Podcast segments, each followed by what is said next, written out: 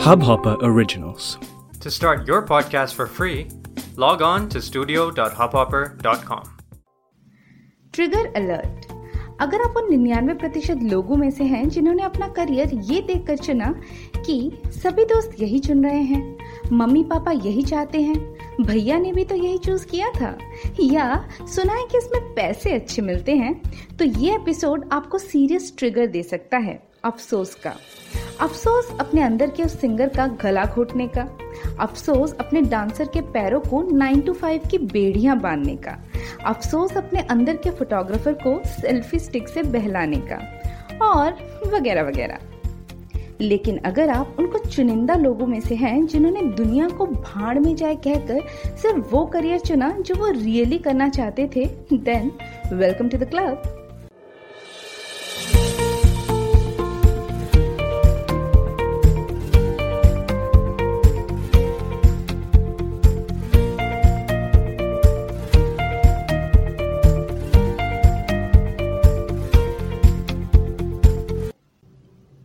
hello मेरा नाम है तनुश्री और आप सुन रहे हैं the great bedtime bug bug बचपन में हमें अक्सर ये पूछा जाता था कि बेटा, बड़े होकर आप क्या बनना चाहते हो? जवाब बदलते रहते थे। कभी पुलिसमैन तो कभी डॉक्टर तो कभी टीचर या कभी पायलट। जो नहीं बदलता था, वो था बड़ों का सहजता से मुस्कुराते हुए हमारे सपनों को स्वीकार कर लेना। पर बड़े होकर जब टाइम आया अपने सपनों को हकीकत में बदलने का तो हम क्या चाहते हैं? ये किसी ने पूछा ही नहीं। वैसे लोग अपने बच्चों के बड़े होने पर डिसाइड करते हैं कि वो उन्हें क्या बनाना चाहते हैं। लेकिन मेरे पापा तो मेरे पैदा होने पर ही श्योर हो गए कि वो मुझे डॉक्टर बनाना चाहते हैं। तभी तो जिस गायनोकोलॉजिस्ट के अंडर में मैं हुई थी, पापा ने उन्हीं के नाम पर मेरा नाम रख दिया। जी हाँ उनका नाम था तनुश्री। इंडिया में दो करियर ऑप्शन सबसे फेवरेट हैं। एक डॉक्टर और दूसरा इंजीनियर बारहवीं के बाद मुझे भी इन दोनों में से एक को चुनना था। इंजीनियरिंग का तो कोई सवाल ही नहीं था, क्योंकि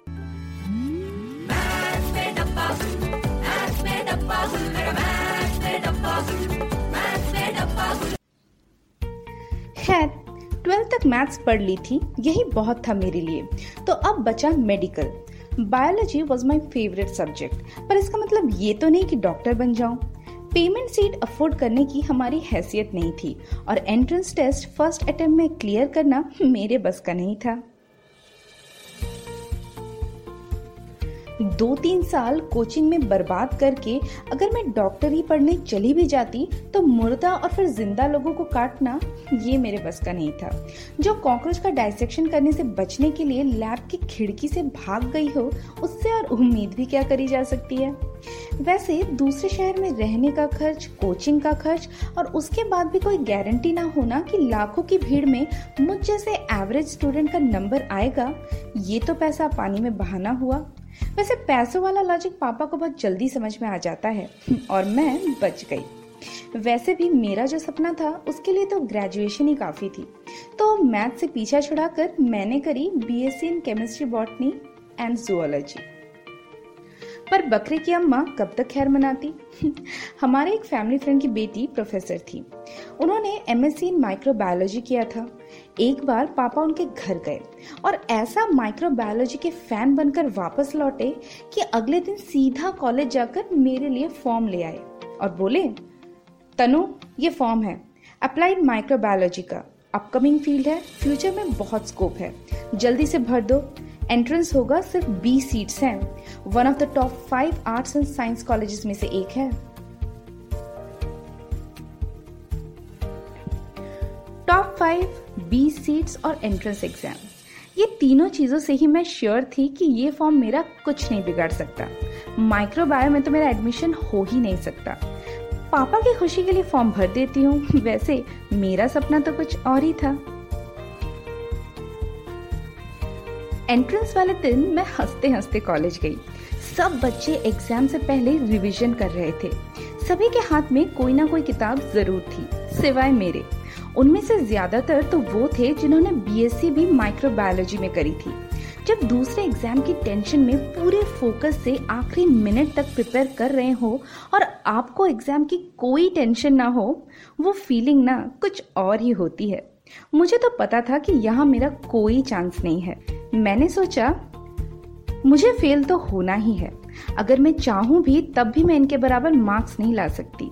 आखिर माइक्रोबायोलॉजी का मुझे आता ही क्या है? वैसे, मेरा सपना तो कुछ और ही था। एग्ज़ाम शुरू हुआ। क्वेश्चन पेपर्स बांटे गए। हर एक क्वेश्चन के चार ऑप्शंस थे। टोटल 120 क्वेश्चन थे और टाइम था एक घंटा। 120 क्वेश्चंस एक घंटे में। ये तो बड़ी नाइंसाफी है। इन बच्चों के साथ मैंने मन ही मन मौज ली और जो जो आता था उसके नीचे वाले ऑप्शन को टिक कर दिया। ज़्यादातर क्वेश्चन के जवाब मुझे आते नहीं थे, पर इस समस्या का भी हल मैंने निकाल लिया था। Inky pinky ponky father had a donkey donkey died father cried inky pinky ponky कभी लेफ़्ट से राइट किया तो कभी राइट से लेफ़्ट कर दिया। जिस पर जाकर रुकता उसे टिक कर दिया। चाहे कुछ आए ना आए आंसर्स मैंने सारे दिए। आखिरकार फॉर्म की कीमत भी तो वसूलनी थी। एग्ज़ाम हॉल में मेरा पेपर सबसे पहले हो गया। पर जल्दी बाहर निकल जाती तो पापा को लगता कि मैंने ठीक से अटेम्प्ट नहीं किया। तो बैठे बैठे मैं आसपास के जो भी लोग अपनी जद्दोजहद में लगे थे, उनसे सिंपथाइज करने लगी। उस वक्त मुझे क्या पता था कि एक हफ़्ते बाद सिंपैथी की असली ज़रूरत मुझे पड़ेगी। इट वॉज़ अ मंडे पापा ऑफ़िस जा चुके थे। और जब तक मेरा कहीं एडमिशन नहीं हो जाता था, मेरे लिए तो छुट्टियाँ ही थी। यानी रोज़ाना देर तक सोना। दस या साढ़े दस बजे होंगे एंड एज यूजल मैं अपने कमरे में सो रही थी। तभी पापा की आवाज़ कानों में आई। I am so proud of you Tanu. आँखें मलते हुए मैं उठी और सोचा, मैंने क्या उखाड़ लिया अब? सिर्फ़ 20 सीट्स थी और तुम्हारा लिस्ट में टॉप टेन में नाम है। मुझे तो लगा था कि तुम्हारा एंट्रेंस में सिलेक्शन हो ही नहीं पाएगा। ओ तो पापा भी मेरे बारे में वही सोचते हैं जो मैं खुद अपने बारे में सोचती हूँ। बट वेट कौन सा सिलेक्शन ओ गॉड माइक्रोवेव का एंट्रेंस सिलेक्शन हो गया। और करो इंकी पिंकी पोंकी, अब खुद बन गए डोंकी। और मैंने कहा आर यू श्योर वो पासिंग स्टूडेंट वाली ही लिस्ट है? और क्या, मैं खुद देख कर आया हूँ? पापा, मुझे भी एक बार देखना है। मेरी लाइफ का एक फंडा है कि चाहे बात खुशी की हो या गम की, पहले कंफर्म हो एंड देन रिएक्ट तो सच का सामना करने के लिए पापा के साथ मैं कॉलेज पहुँच गई and he was right my name was on the list मुझे आज तक समझ नहीं आया कि how did I crack the entrance मेरे तुक्के में दिए गए जवाब सही हो गए। That was really surprising not a pleasant one दो but for my dad he was on cloud nine admission की फ़ीस जमा करते वक्त उनके चेहरे की स्माइल देखने वाली थी। वैसे, जहाँ पैसे देने की बात हो, वहाँ मैंने अपने पापा को कभी हँसते हुए नहीं देखा। पर उस दिन फ़ीस के फोर्टी फाइव थाउज़ेंड रुपीज़ वो इतने खुशी खुशी जमा कर रहे थे, जैसे कैशियर रसीद के साथ साथ पैसे डबल करके वापस करेगा। एनीवेज एडमिशन हो गया। और पहले दिन क्लास अटेंड करने के बाद मैंने मान लिया कि भाई, हमसे ना हो पाएगा। इतना बोर तो मैं हिमेश रेशमिया की मूवीज़ देखकर नहीं हुई। अगले दिन मैंने अपना फैसला सुना दिया। पापा, मुझे कॉलेज नहीं जाना। Microbio is not my thing मुझे कुछ समझ नहीं आता। क्लास में जो भी पढ़ाया जाता है, सब मेरे सर के ऊपर से चला जाता है। मुझे ये नहीं पढ़ना। माँ गुस्से से बोली, पढ़ना नहीं है का क्या मतलब है? पापा अभी भी मेरे शानदार प्रदर्शन से उबर नहीं पाए थे। तो वो थोड़ा नरम रवैये से बोले, बेटा, समझने की कोशिश करोगी तो सब समझ आ जाएगा। स्टार्टिंग में थोड़ी दिक्कत सबको होती है। और microbio is anyways new thing for you try करो, सब ठीक हो जाएगा। पापा, बात वो नहीं है। मुझे ये पढ़ना ही नहीं है। मुझे लगा कि एंट्रेंस में मेरा सिलेक्शन होगा नहीं, पर यहाँ मैं सिलेक्ट हो गई। पर ये मैं पढ़ना नहीं चाहती। मुझे जर्नलिज्म पढ़ना है। आखिरकार मेरा सपना खुलकर सबके सामने आ गया। एक मिनट के सन्नाटे के बाद जो अग्नि वर्षा हुई, क्या बताऊँ? दुनिया भर के फंडे दिए गए। आर्ट्स कोर्सेज की बुराई और साइंस की अहमियत समझाई गई। लोग साइंस स्ट्रीम पाने के लिए तरसते हैं, ये समझाने की कोशिश की गई। और ये कहा गया कि मैं बहुत ही खुशकिस्मत हूँ जब मुझे माइक्रो बायो जैसी स्ट्रीम मिली है। पर मैं टस से मस न हुई। तीन साल से जो सपना दिमाग में बंद कर रखा था, आखिरकार यही समय था उस सपने को सच करने का। और अगर अभी नहीं तो कभी नहीं। बाहर वालों से लड़ना आसान है। मुश्किल होता है अपनों से लड़ना। अगले तीन दिन सबसे मुश्किल भरे थे। मैंने कॉलेज जाना बंद कर दिया था। पहले दिन बम फटा, दूसरे दिन आँसू गोले बरसाए गए, तीसरे दिन तक युद्ध विराम हुआ, यानी कि सीज फायर और चौथे दिन तक शांति प्रस्ताव जारी किया गया। प्रस्ताव था माइक्रोबायोलॉजी नहीं पढ़ना ठीक है, मंजूर, लेकिन जर्नलिज्म नहीं करने दिया जाएगा। साइंस तो कंटिन्यू करनी ही पड़ेगी। हाँ चाहो तो माइक्रोबायोलॉजी छोड़ सकती हो, लेकिन उसकी जगह जुअलॉजी करनी पड़ेगी। जब अपने मन का मिलना है ही नहीं तो सोचा कि दो शैतानों में जाना पहचाना वाला शैतान चुनना ही बेहतर होगा, और मैंने एमएससी जुआलॉजी के लिए हाँ कर दी। पर मेरे हाँ से क्या होता है? वही होता है जो मंजूर प्रिंसिपल होता है। तो अगले दिन कोर्स चेंज कराने प्रिंसिपल से मिलने मैं और पापा गए। अगर अब तक आपको कहानी में ट्विस्ट कम लग रहे हैं तो बता दूँ कि आगे प्रिंसिपल ऑफ़िस में कई और ट्विस्ट आने बाकी हैं। प्रिंसिपल ऑफ़िस में जो हेड क्लर्क थे, उन्हें हम यहाँ खड़ूस बुलाएँगे, क्योंकि उन्हें मुझसे कुछ ज़्यादा ही चिड़ थी। पता नहीं क्यों, ना तो वो मेरे कोई रिश्तेदार थे और ना ही कोई पहचान वाले। फिर भी चिढ़ते थे, शायद मेरी शक्ल उनके किसी दुश्मन से या बीवी से मिलती हो? एनीवेज ऑफ़िस में मैंने उनसे पूछा प्रिंसिपल सर से मिलना है।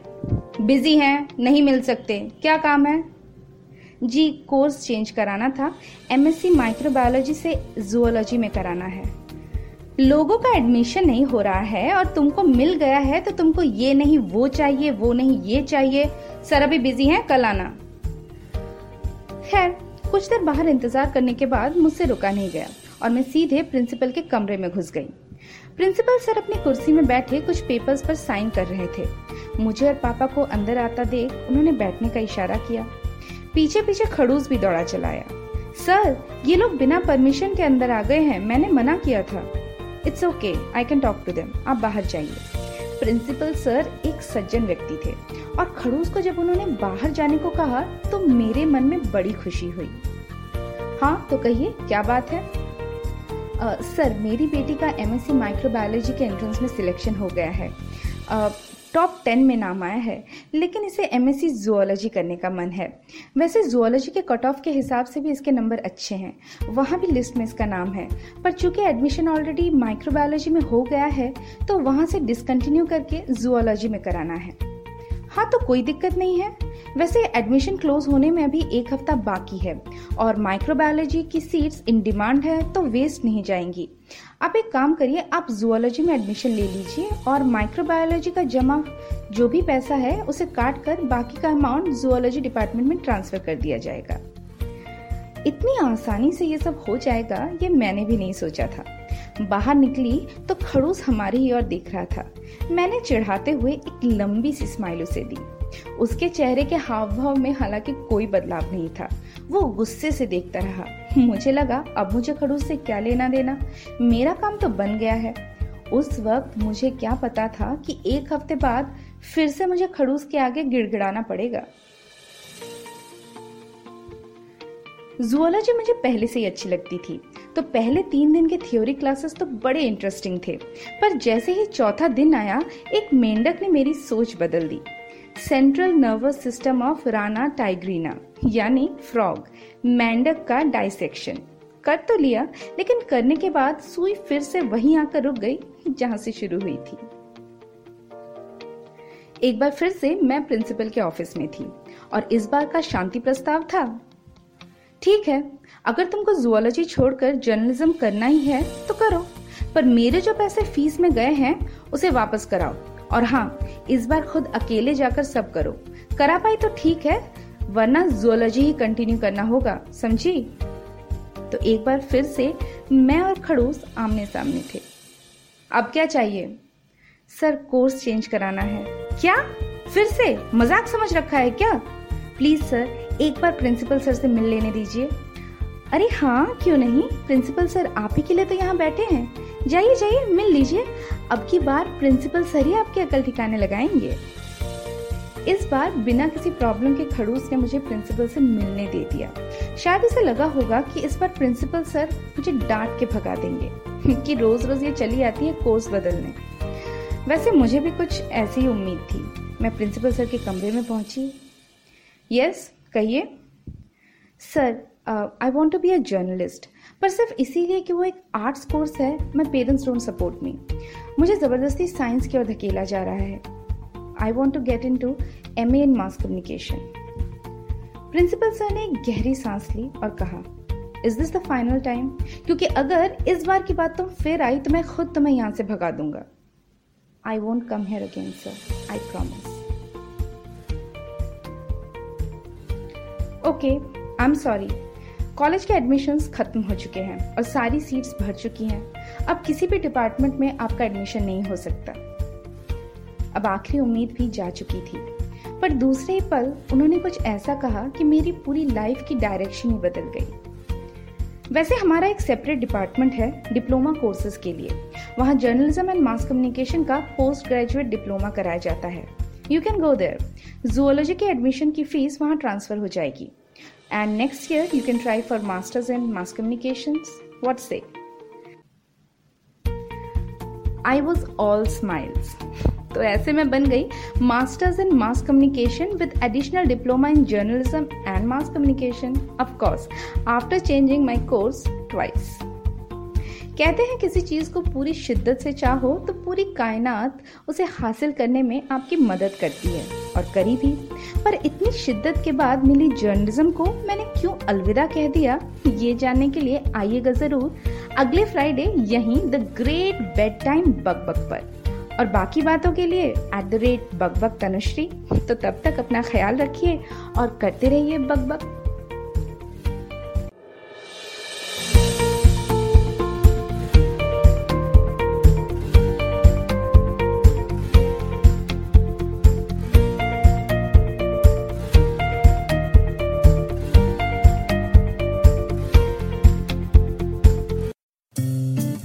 इस हब हॉपर ओरिजिनल को सुनने के लिए आपका शुक्रिया।